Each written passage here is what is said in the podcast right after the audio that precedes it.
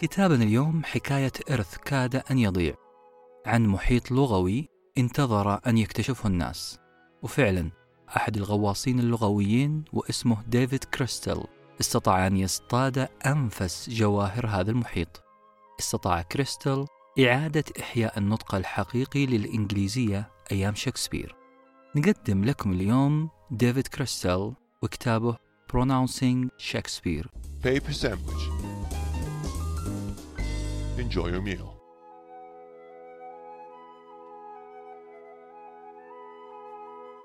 عام ألف وتسعمائة وأربعة وتسعين كان في شركة إنتاج فني ضخمة بدأت مشروعها. كان المشروع عبارة عن إعادة أعمال شكسبير على مسرح ضخم سموه The Globe Theater. الجماعة عملوا المستحيل عشان ينجح مشروعهم. أشرفوا على كل خطوة في التخطيط، راقبوا كل بلوكة لبناء المسرح، عملوا المستحيل عشان يظهر العمل واقعي من لبس وديكورات وحركات وإيماءات. الكل كان مبسوط وقتها إلا شخص واحد اسمه ديفيد كريستال، صاحب أعلى صوته قائلا أنا أعترض.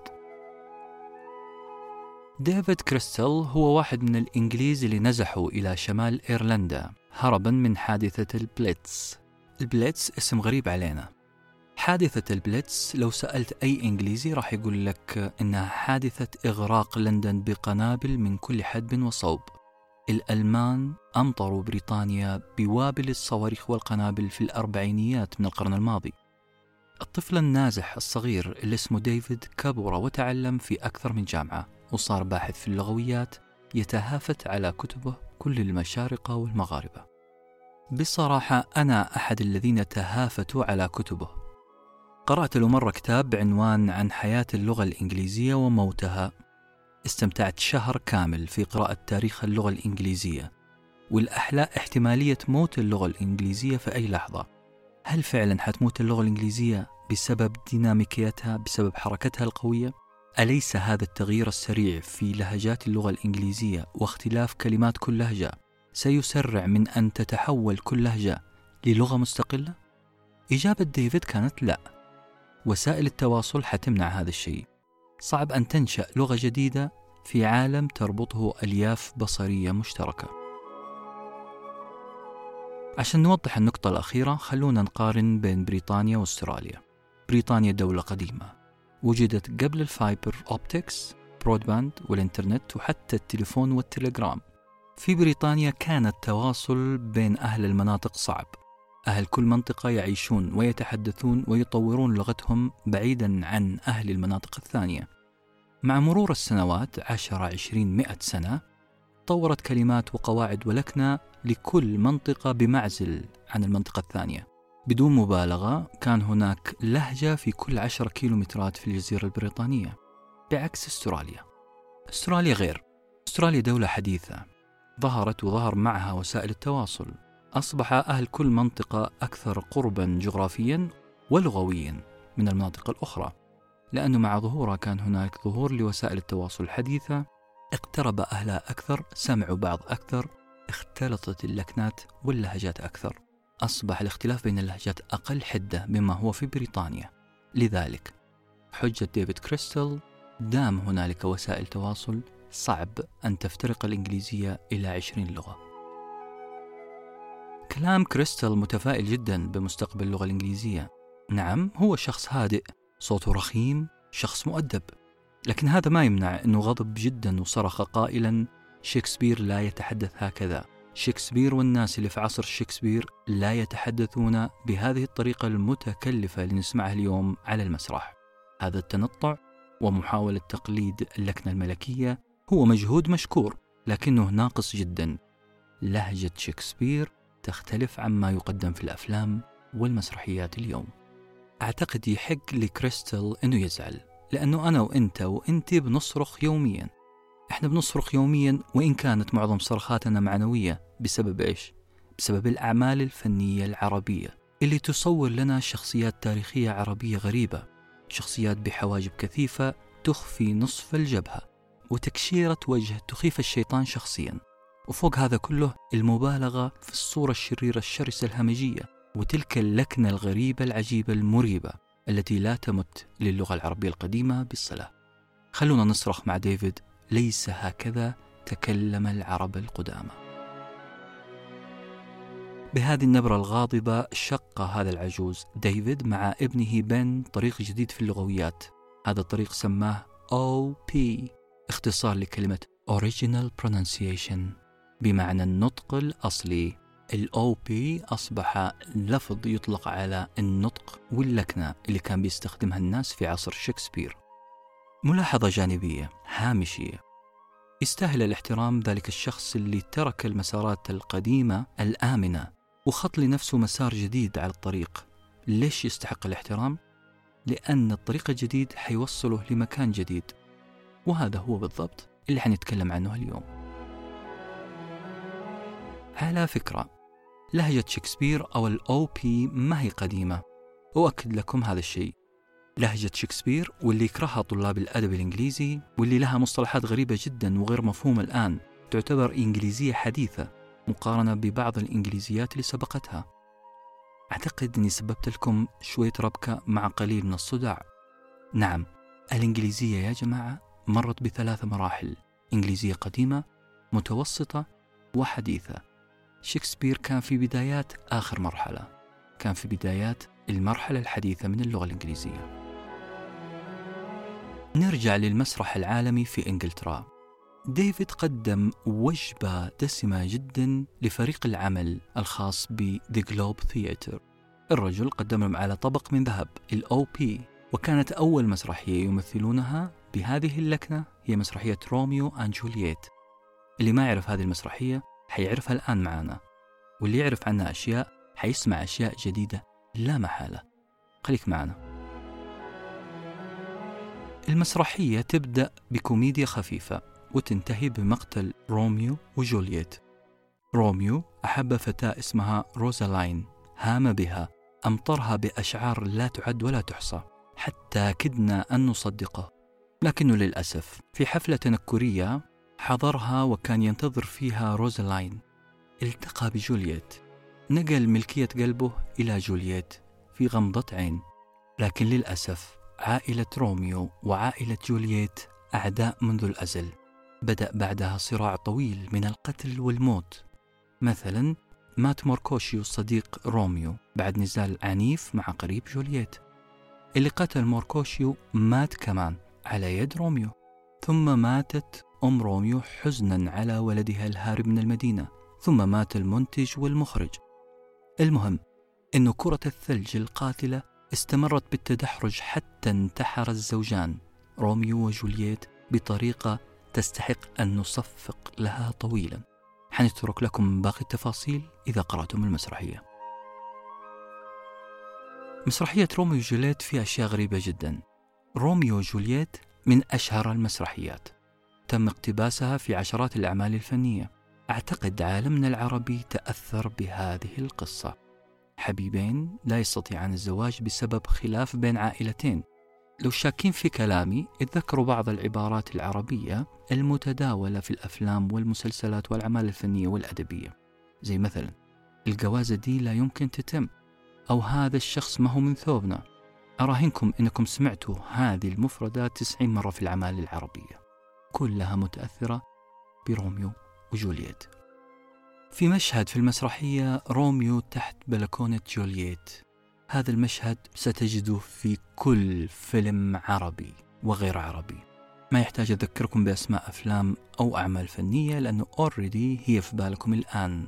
لكن الشيء اللافت في هذه المسرحية إنها من الأعمال القليلة اللي اعتبر فيها الأبطال كلهم طيبين. protagonist protagonist بمعنى الأبطال الطيبين في القصة.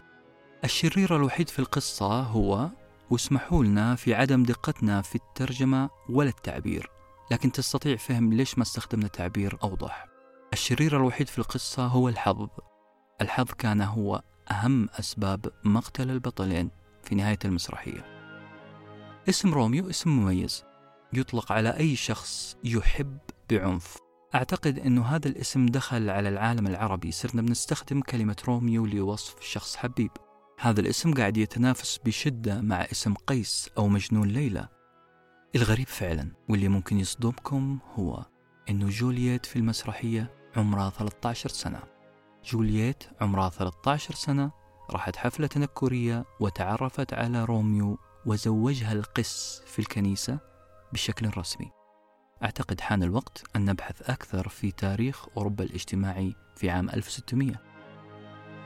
المسرحية هذه فيها أشهر جملة في أعمال شكسبير ويمكن في الأعمال الإنجليزية قاطبة. الجملة تقول على لسان جولييت: روميو روميو why are you روميو، بمعنى روميو لماذا أنت روميو؟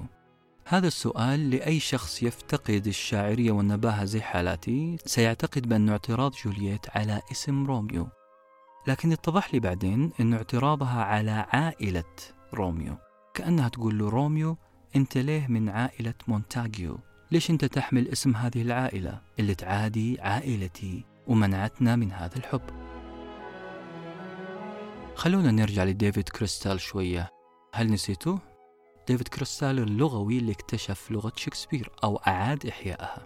سألت نفسي سؤال: ما في البلد إلا هالولد؟ يعني ألم يسبق ديفيد كريستال أحد في هذا البحث؟ ليه كريستال ومو غيره هو اللي بحث في هذا الموضوع؟ رأيي الشخصي إنه الحظ لعب دور. الأقدار رمت كريستال أن يتخصص في اللغويات، بجانب إنه أساساً ذكي لغوياً. الصدفة كذلك رمته في زمن ومكان تقدم فيه أعمال شكسبير، والحظ كمان جعل هذه المسرحية تقدم لغة شكسبير بطريقة غير لائقة، وغيرها وغيرها من الصدف أو الأقدار المكتوبة إذا بنتكلم بلغتنا الإيمانية. لكن في شيء آخر غير الصدفة. ديفيد كريستال وبقليل من التركيز سأل السؤال الصح. قال: ليه يرفض المنتجين تقديم مسرحيات شكسبير بلكنتها الحقيقية؟ وبكثير من التركيز جاوب كريستال على الجواب بشكل صحيح. أولاً، هنالك شح في مصادر معرفة لكنة شكسبير. ثانياً، المخرجين خايفين أنه لو الممثلين استخدموا لكنة شكسبير الحقيقية ما راح تنفهم، الناس راح تمل وتترك العرض. وشيء ثالث كمان، ديفيد كريستال خطى الخطوة الصحيحة، اقترح اسم لكنة لشكسبير وصنفها كفترة زمنية منفصلة وبدأ البحث في خصائصها. ديفيد كريستال اعتبر لكنة شكسبير من الإنجليزية الحديثة، ليست المتوسطة ولا القديمة. It's تعرف help. It's تعرف help. هذا اللي سمعتوه ما هو تعويذة لطرد الشياطين، ولا هي الجملة اللي قالها هتلر قبل إطلاق الصواريخ على لندن.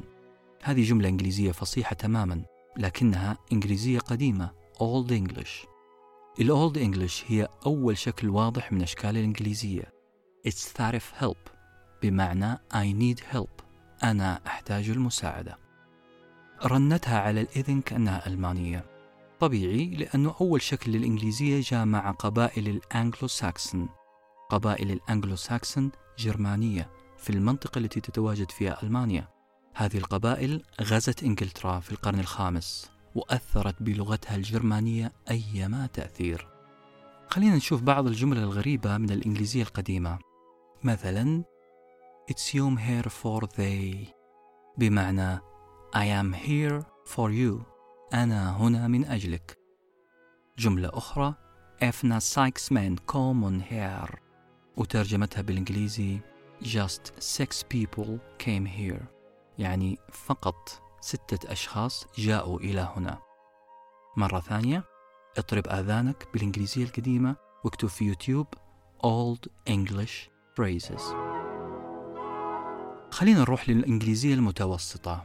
بدأت من عام ألف ومئة وحتى ألف وخمسمائة تقريبا. نشأ هذا الشكل من اللغة الإنجليزية بعد ثاني احتلال للجزيرة البريطانية، لكن هذه المرة مو من ألمانيا، من فرنسا، والشعب يسمى بشعب النورمانز. الإنجليزية القديمة الأقرب للألمانية بدأت تتغير نطقاً وقواعداً، شكلاً ومضموناً. اللغة اللاتينية للفرنسيين بدأت تؤثر عليها، ويمكن واضح من كثرة الكلمات اللاتينية اللي دخلت اللغة الإنجليزية. جاء بعد هذا العصر عصر الإنجليزية الحديثة، وفي بداية هذا العصر كانت إنجليزية شكسبير عام ألف وستمائة الإنجليزية الأكثر تأثيراً في العالم إلى اليوم. لو كنتم ناسين من هو ديفيد كريستال، راح أذكركم. ديفيد كريستال هو محور حديثنا اليوم ومشروعه بناء الأوريجينال برونانسيشن أو بي لهجة شكسبير الأساسية.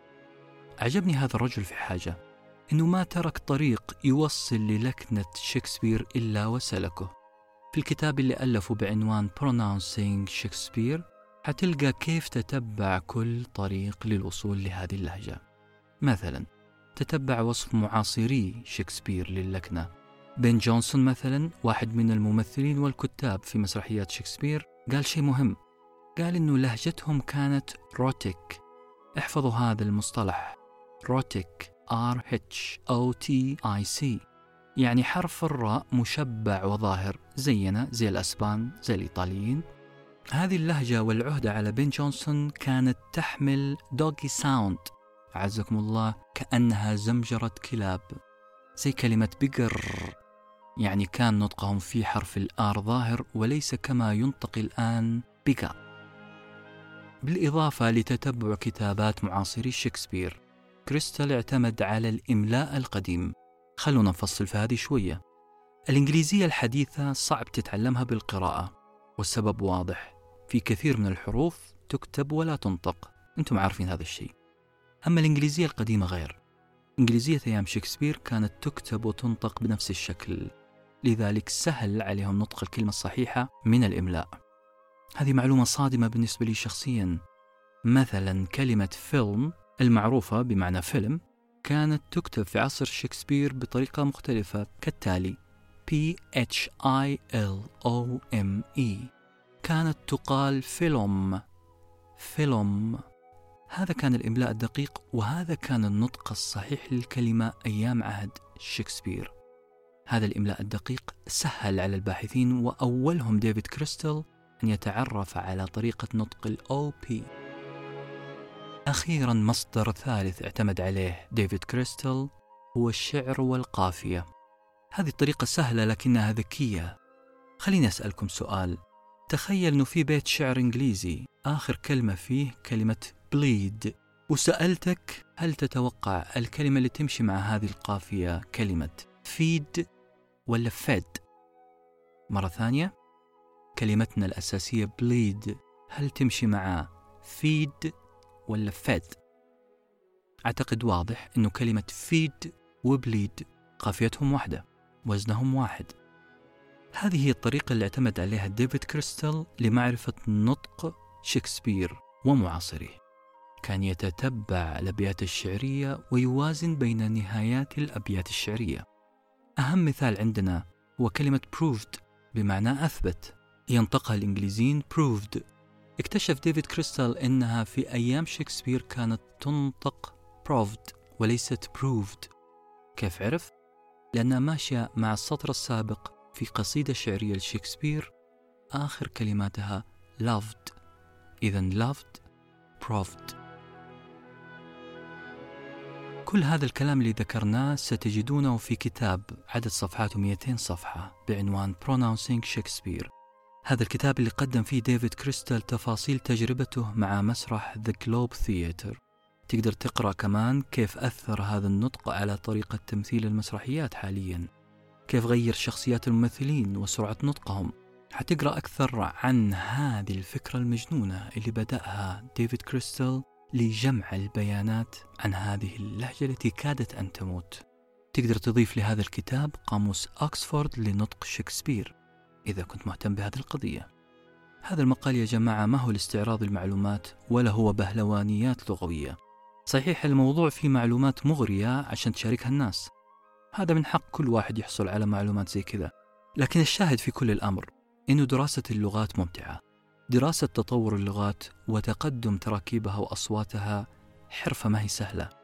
ديفيد كريستال شجاع، طرح السؤال الصحيح. هذا السؤال مكنه أن يقدم شيء جديد محترم. كذلك هذا يدل على احترام هؤلاء الناس للغتهم ولما يقدمونه من أعمال. الفائدة الأعظم من دراسة كهذه هي أننا حنسمع النصوص الحقيقية بالطريقة الصحيحة فعلا، بدون أن تفقد بريقها، بدون أن تبدو مضحكة. يقول ديفيد كريستال هذا المجال اللي بدأوه سيمكنهم من احترام أكبر للكنتهم القديمة وللغتهم بشكل عام، وفي النهاية سيحفظ هذا التراث بأحسن طريقة ممكنة. أعتقد اللغة العربية تحتاج غواص على شاكلة ديفيد كريستل، تحتاج غواص يدلنا على جمال صدفات هذا البحر. وفي النهاية مساءكم جواهر لغوية وبلاغية تطرب آذانكم وعقولكم في حفظ الله. Paper Sandwich. Enjoy your meal.